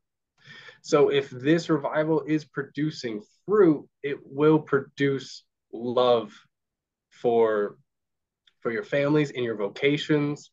It will you know, it will be the driving factor. And again, I don't know any way to like check up on these people to see if that's actually happening. So there's really no way to validated. Um, but yeah, I mean, I don't see how how how exactly it's going to be a lasting thing. Some people are saying that you know this is you know this is going to be this is going to be the, one of the greatest moments for Christianity and of, of our generation. one of the greatest moments of our generation. Yeah. Take me home. Take me yeah. home. Take me home. That no. Uh no. And I and you know, kind of like how you know, as classical Protestants, you know, how we how we respond, you know, because we again we we're a little bit more, you know, Christians are a little bit less fond. You know, I, I feel like we we slowly slip into the lens that the the Catholic Church has been under for such a long time, um, perspective wise on a lot of the evangelical, non denominational, light Baptist, some Baptist traditions. You know, um, but again, not to respond in it in you know hatred or or ridicule or anything like that, but in discernment. You know what is going on and calling it as it is. You know we, if it's false, it's false. That's I'm sorry that hurts people's feelings, and I'm sorry that's not what people want to hear and um and you know i'm sorry you know it seems no, not great. But if the scripture isn't there, if the support That's isn't there, just about it's not. we're not just saying this because this is what we think, right? Would I, I think that we can both agree that if this were legit, we'd be happy about it. Very right? happy. We, like it would not be a thing to diss. But is the word there? And that's mm-hmm. where our conclusion is coming from. That's what we're standing on. So show me that the word is there, and I'll change my mind. But I've listened to the sermons at Asbury before they moved locations or whatever. There were three total first one, second, and third. Nothing. The first one was the best with the law, no gospel. The rest was just gushy, mushy, sort of yeah, get into you feel it, guys. Get into it. And it's and I mean, even that is the law. Get into it, feel it, show God that you love him. You know what I mean? No, that is the of, law. Yeah, that's yeah. true. So that's true. I really am just curious as to what would again there's no way to test this like what what would have happened say five days in someone went up and actually just gave the gospel they've just like chilled out.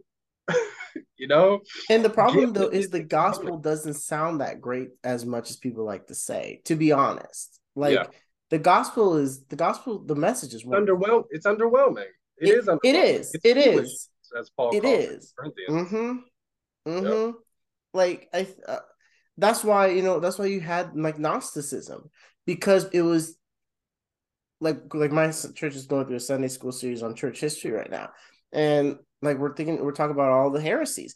That's really what all the heresies came from. It, it came from it almost like humanity felt like it had to puff god up a little bit. Like whoa god suffered? No no god didn't suffer. That really that this this is important you know uh, the flesh is important you know jesus god has hum has you know is fully God and fully man. Why? No, no, no. The the the, the man got absorbed in the God. You know, like it, it, it was really uh, people trying to reconcile with the fact that that was it. you know, if someone, like you said, if someone got up and started talking about the gospel, it would have been, you know, where hey, you know, but we are sinners and and, and I'll I'll use a word from you know the Presbyterians. You know, we're totally depraved. We are sinful creatures.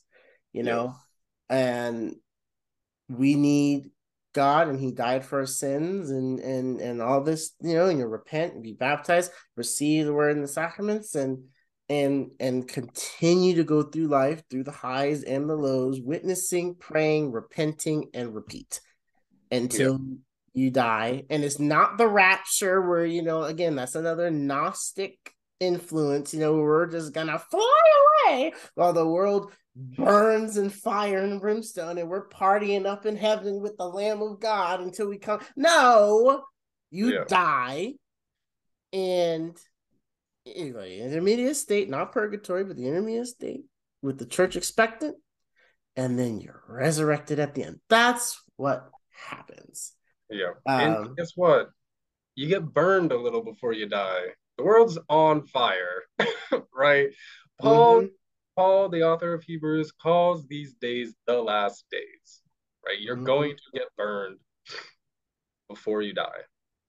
And it's just gonna happen. Um, but yeah, I really just wonder what would happen if someone got up there and just gave them the gospel. And not only the gospel, but just kind of laid it out for them to be like, do you really think that what you're doing is pleasing God? Not in the sense that it's outwardly, you know, offensive, mm-hmm. but if it truly is sort of showing God, look, God, I love you, forgive me, because that's the opinion of the law, saying, because the gospel hasn't been preached. I don't care. I haven't heard the gospel. Okay. The gospel was not there. and now all there is to do is say, look, God, I'm giving look at look at what I'm giving you. Now forgive me, right? Mm-hmm. I like Look how good I'm being. Mm-hmm. I'll, I'll say it. God doesn't care that you're giving that to him as an offering. He cares about the sweet smelling offering of Christ that went up to him on the cross. And that's all that there is. And that's all that is necessary for the Christian life. And that is all we look to. And that's all we cherish and adore. Mm-hmm. And maybe, maybe that maybe that would they would have calmed down after that. But the the real the real thing is getting that gospel right because again you can turn the gospel into something triumphant being now you're set free from sin and you've overcome the devil and there's nothing holding you down anymore. No it's get on your knees and say thank you. Yeah. That's that's your response. Say thank you. Do the sign of the cross. Remember your baptism. Receive christ in the lord's supper and go out into your vocation and love your neighbor. Mm-hmm. And it's very it's very interesting because I was reading articles about people who quit their jobs, who would who like left their wife alone with the kids to go out to the revival so they could go do it. Right? There are people leaving their vocations, which God has put them in. God has put them in for them to do their good works, which is why Christians were created and regenerated in the first place, as Ephesians 2:10 says. They're they're leaving those vocations where they do the good works so that they can go do a higher, a greater work and go worship God in a better, more spiritual way. That's monastic. All right? That's mm-hmm. that's if you're being called out of your vocation, if God is calling you away from your vocation, calling you away from your family, away from your job, that's a problem because I'm not sure that's God doing it. So, mm-hmm. Mm-hmm. to something that's not really biblical in the first place. Yeah, that doesn't. When I I I got some verses too that I, I collected earlier. You know that kind of revival related. You know, Second Chronicles fourteen. You know, he says if my people, who are called by my name, will humble themselves and pray and seek my face and turn from their wicked ways, then I will hear them from heaven and I will forgive their sin and will heal their land. Look at look at the process, right? Deconstruct the sentence. Right? My people who are called by my name. Here we have the church. You know, Israel, which is church, the church now. You know, pray and seek my face and turn from their wicked ways. Repentance, re- mm-hmm. acknowledgement of sin, humility, repentance. Then I will hear from heaven and I will forgive their sin, forgiveness, redemption, reviving, whatever you want to say. Well, actually, no, not reviving, that's the end. And then, and will heal their land. That is, again, the reviving. And guess, and how does God heal their land? He heals it through us. That's how he chooses to do it. He revives us and then we go out and and again there's that outpouring again the outpouring and it affects everything else. Uh isaiah 57 15 for this is what the high and exalted one says he who lives forever whose name is holy i live in a high and holy place but also with the one who is contrite and lowly in spirit to revive the spirit of the lowly and to revive the heart of the contrite that is biblical that is that is what that is what scripture says. I I I'm sorry. That's I and I did not I did not see that. I I did not see that. And I think I think I think the enemy would love to keep that from us too.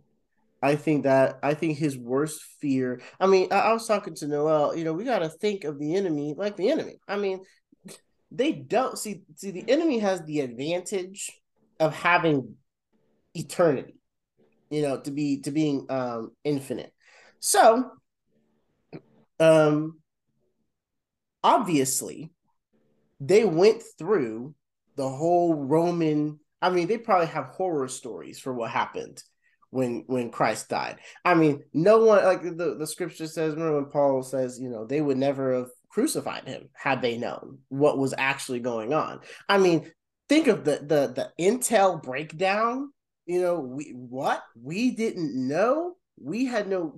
I mean, just what happened. The concept of Christ in us now. At least it was. At least the temple was in one spot, and we could at least keep people away from it. Now they're a bunch of walking temples.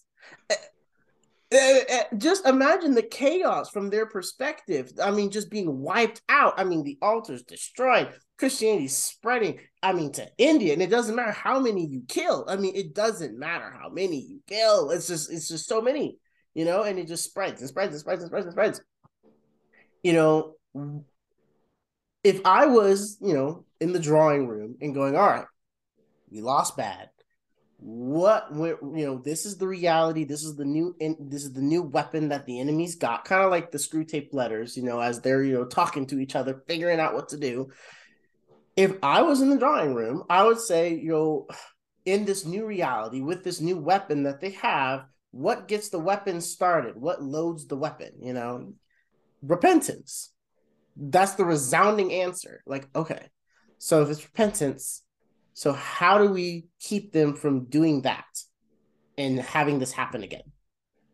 And you flood them with everything but repentance. Repentance is bad, you know, the whole, oh, you know, don't be sad all the time you know you, you, repent once but really that's it. And even repentance you know baptism becomes an extemporaneous event where it's like you proclaim that you love god and you're surrounded by your bunch of friends and family and you know you you it's not really doing anything. It's just you're you're making a statement and you're being celebrated and cheered and you go back to your seat super happy. And you know you just you keep them you don't uh, it reminds me of the Screwtape Letters he was writing to wormwood and he and he was Wormwood, this was before his um, patient became a Christian. And Wormwood was concerned because he felt like God was getting close to him. And Screwtape was like, oh, he was like, calm down, calm down. You don't have to worry. He's like, just don't let him sit in silence. He said, don't don't allow him to have a moment where he can sit and have an empty head and contemplate anything. You know, if he sits in the if he sits on the bench and doesn't have anything to do, make him go. You know, just whisper like you know, like, hey, you're hungry. Why don't you go get something to eat? You know, or like, oh, you know, you know, I need to go do this.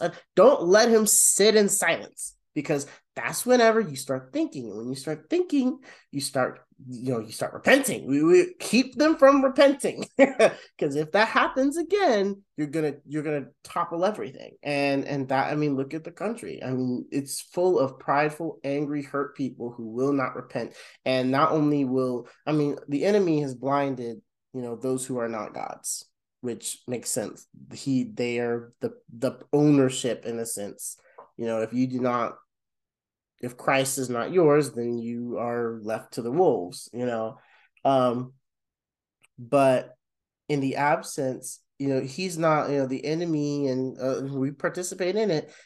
You know, not only do they keep them from repenting, but they have managed to influence us to keep us from repenting. And so not only so now we can't even help them because we we we haven't been rejuvenated ourselves. So we're in the same boat, except we're just barely sliding by. And we can't be effective at all because we're just unrepentant. I mean, just just repenting on a daily basis. That's important. That's something I never did. I, I never did that. I mean, it was almost like evangelicals won't say they believe that like once you're saved, you never have to repent again. Like no one will ever say that you know. But that's that's how we. But live. they'll say you'll never have to do, you know, you'll never have to repent with a capital R. You exactly. I mean?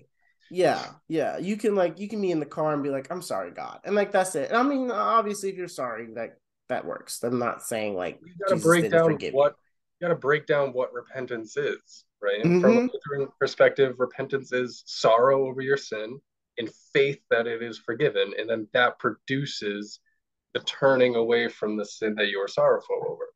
Mm-hmm. So, and I mean, so many, I can already see people already saying, well, Asbury, they were repenting, right? They were confessing their, you know, they, they were repenting. Didn't you see?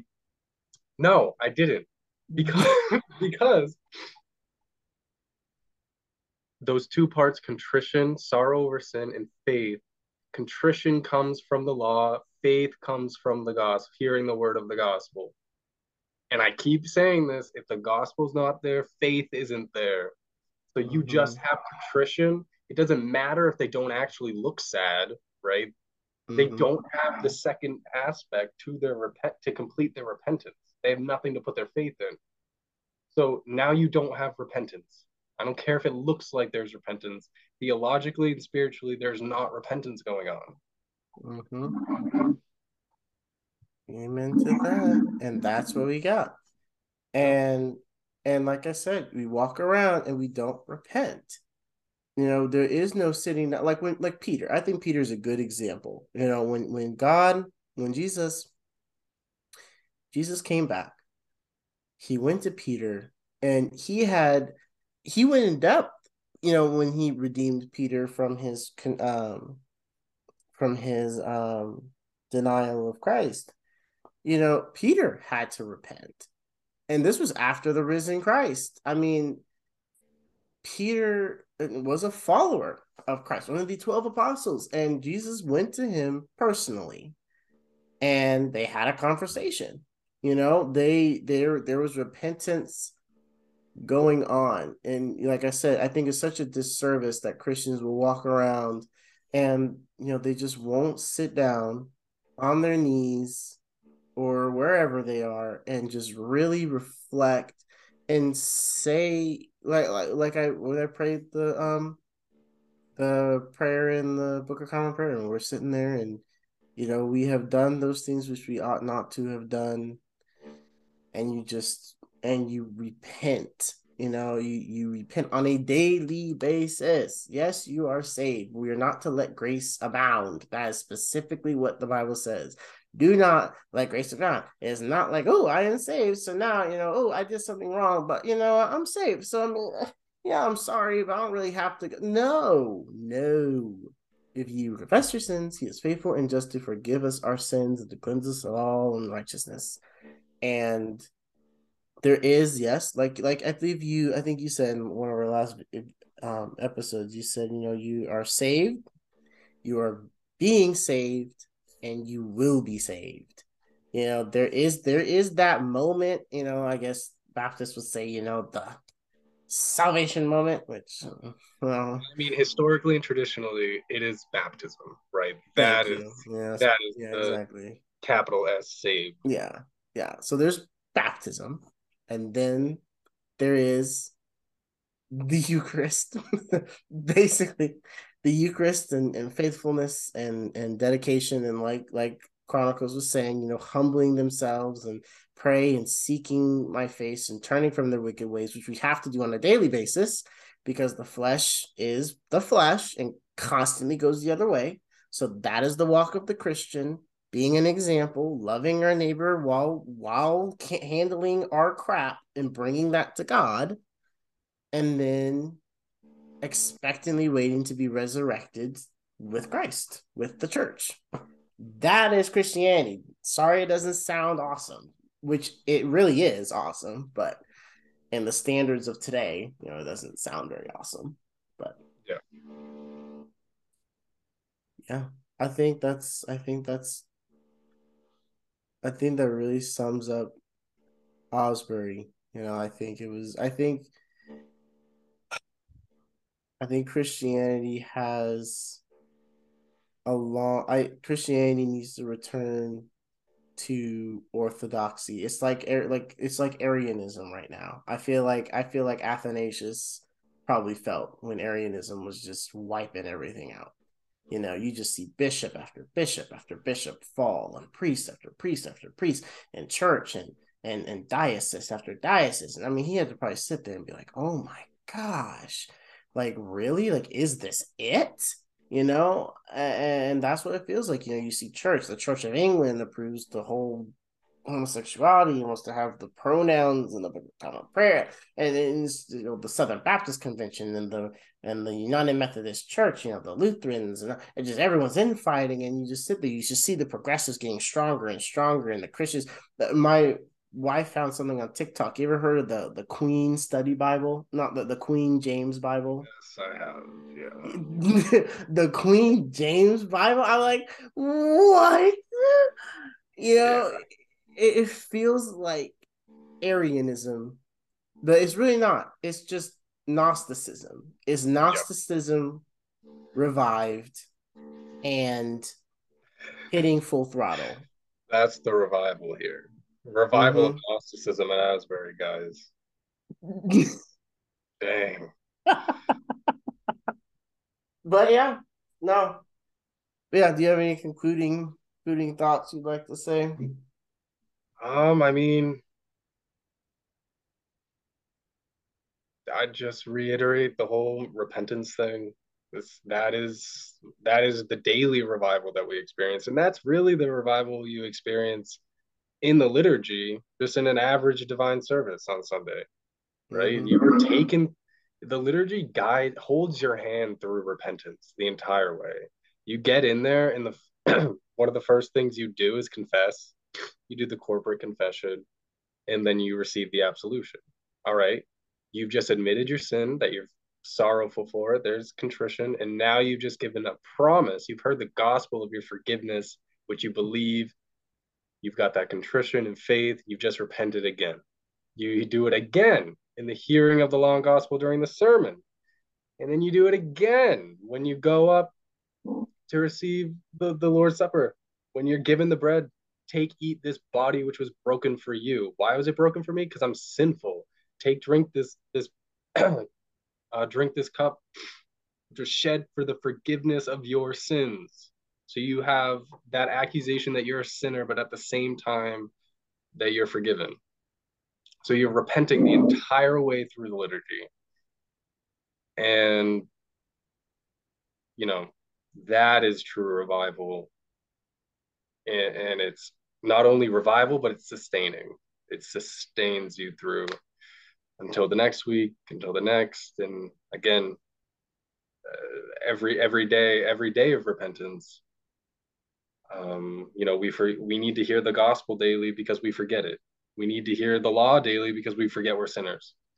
So, you know, this is the daily boots on the ground, step by step kind of life Christians are living. And we mm-hmm. don't honestly it's more detrimental to have these swells of charismaticism because now the public eye looks at that and says that's christianity all right? That's what we need. And even just immature christians will say this is christianity. This is what we need to be doing all the time. And then like we've been saying they get the they get to the melancholy and it's not so much fun anymore. So. Yeah. I think I'd like to just close it off too with uh I think A.W. Tozer had a really good quote I saw when I was looking up um quotes about it. And he said, Have you noticed how much praying for revival has been going on of late and how little revival has resulted? So I believe the problem is that we have been trying to substitute praying for obeying, and it simply will not work. And I I I think that's such a powerful statement. I think that's true. I growing up again, I mean, growing up in the Baptist church, I mean, we pray for revival like daily. I mean, like every service. It's like there's mm-hmm. always it's almost like you know, like our you know, glory be to the Father and to the Son and to the Holy Ghost as was in the beginning, is now and ever shall be, world without end. Amen. You know, like we say that all the time. That's like the that's the Baptist version. And Lord, bring revival on this country. And and and, and I don't think there's anything wrong with praying for that but o- o- obeying is is part like in Second mm-hmm. Chronicles seven fourteen. He says, "Humble mm-hmm. themselves, pray, seek my face, turn from their wicked ways." There is obedience in that formula. Then I will hear from heaven. I will forgive. I will heal. Like you take you know scenes in like Jeremiah and Isaiah. You know whenever Israel would you know, cry out to God, and God would not hear them. Why? Because there wasn't obedience in there. You know, they were they were crying out to God, but they didn't want to change. He sent them his prophets. He sent them what to do, but they did not want to do it, but they wanted God to save them from the, the consequences of their actions. God's not going to do that. He's not. That in Proverbs, he, he talks about the husband and, and how the husband and the wife and he talks about how he will not hear the prayers of the husband if he is if he is mistreating the wife. That is biblical. You know why? Because there's not obedience there. He's not going, he doesn't want to hear what you have to say. God wants you to put your money where your mouth is. Repent. the thing is too. The thing mm-hmm. is too. The I wouldn't say that it's the obedience that is gaining God's ear, but mm. it is the lack of obedience is an indication of a lack of faith, right? Mm. Because God hears the prayer made in faith. So it's not, it's, and right, that's really when Jesus said he's going to send the comforter, he says he will, he will convict the world of unrighteousness because they have not believed in me. So that lack of faith and unrighteousness are one, they, they go together. We sin because we don't believe. If we mm-hmm. believed everything that God told us was true, then we wouldn't be sinning, right? If we truly could believe it in our fallen state. But disobedience is a lack of faith. But right faith produces produces the good works.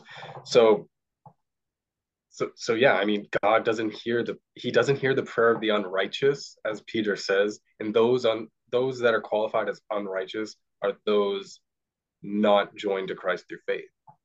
Mm-hmm. So, yeah. Amen to that.